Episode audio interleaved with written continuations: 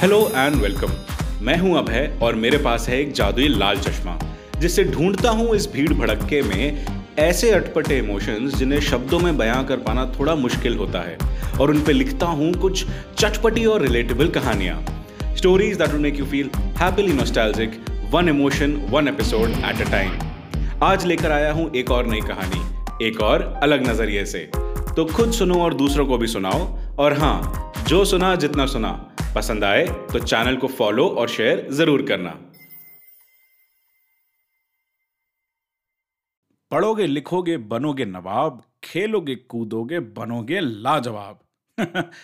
आप सुन रहे हैं लाल चश्मा और मेरे पापा के ऐसे ही कुछ वन लाइनर्स पर बनी कहानियों की ये है स्पेशल सीरीज़ पापा कहते हैं, गाड़ी की आगे की सीट से दुनिया अपनी तरफ़ आती हुई नज़र आती है। वैसी स्पेशल और एक्साइटिंग फीलिंग पीछे की सीट पर साइड से जाती ज़िंदगी में कहा? प्लस आगे तो सिर्फ़ बड़े बैठते थे ना?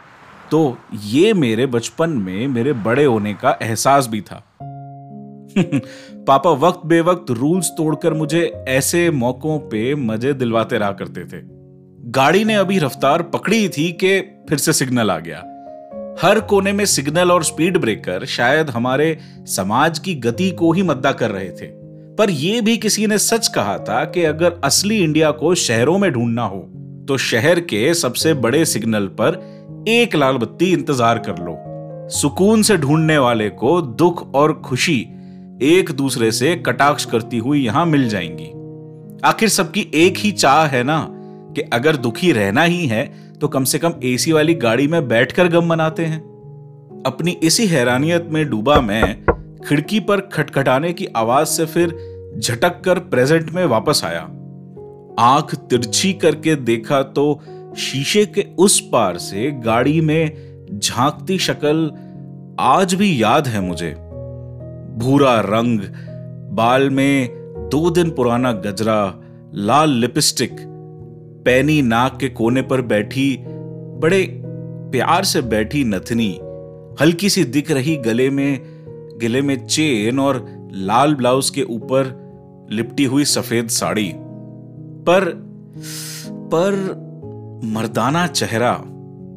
छह साल की मेरी अकल पहले तो देखते ही घबरा गई, लेकिन फिर जब फिर जब पापा ने शीशा नीचे करके दस का नोट उन्हें आगे पकड़ाया तब थोड़ा थोड़ा नॉर्मल थोड़ा सेफ़ फील हुआ।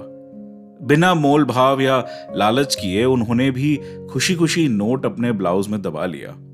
और जाते जाते सर पर, मेरे सर पर हाथ फेर आशीर्वाद देकर नज़र उतार कर आगे बढ़ चला या या बढ़ चली। दुनिया में सब कुछ ज़ीरो और वन नहीं होता। कई बार कुदरत ऐसे खेल खेल जाती है जिसका हम इंसानों के पास कोई जवाब नहीं होता। सिर्फ़ सवाल ही सवाल रह जाते हैं। बजाय उन लोगों को समझने के, उन्हें बेदखल कर देना आसान सा लगता है, जिसे अंग्रेज़ी में कहते हैं an island of misfit toys बचपन से हमें दो ही तो लिंग सिखाए जाते हैं, स्त्री और पुरुष। फिर किसी और के लिए जगह छोड़ी ही कहाँ थी हमने? इसलिए तो इनकी ज़िंदगी खेल बन के रह गई है। सामाजिक शोषण और बेइज्जती से भरी, जबकि इनकी खुद की कोई गलती नहीं है। कहते हैं कि वक्त का मिजाज है कि वो हर दिन बदलता है। इतने सालों में मैं पैसेंजर सीट से उठ के बगल की ड्राइवर सीट पर आ गया था, लेकिन गाड़ी के बाहर की दुनिया में कोई बदलाव नहीं हुआ था। इसलिए जब मैंने खिड़की नीचे करके दस का नोट उनके हाथ में थमाया तो पीछे बैठे मेरे दोस्तों ने मुझे सिग्नल पर मदद के मामले में भेदभाव करने के लिए टोका। पापा कहते हैं कि अपनी लिमिट में जितना हो सके उतना दूसरों की मदद करनी चाहिए। सिग्नल पर किसी और को कुछ दो ना दो, इनको दो चार पैसे ज़रूर दे देना। क्योंकि इनके पास कमाई का कोई और ज़रिया नहीं और बदले में तुम्हें देने के लिए इनके पास दुआ के अलावा कुछ और नहीं।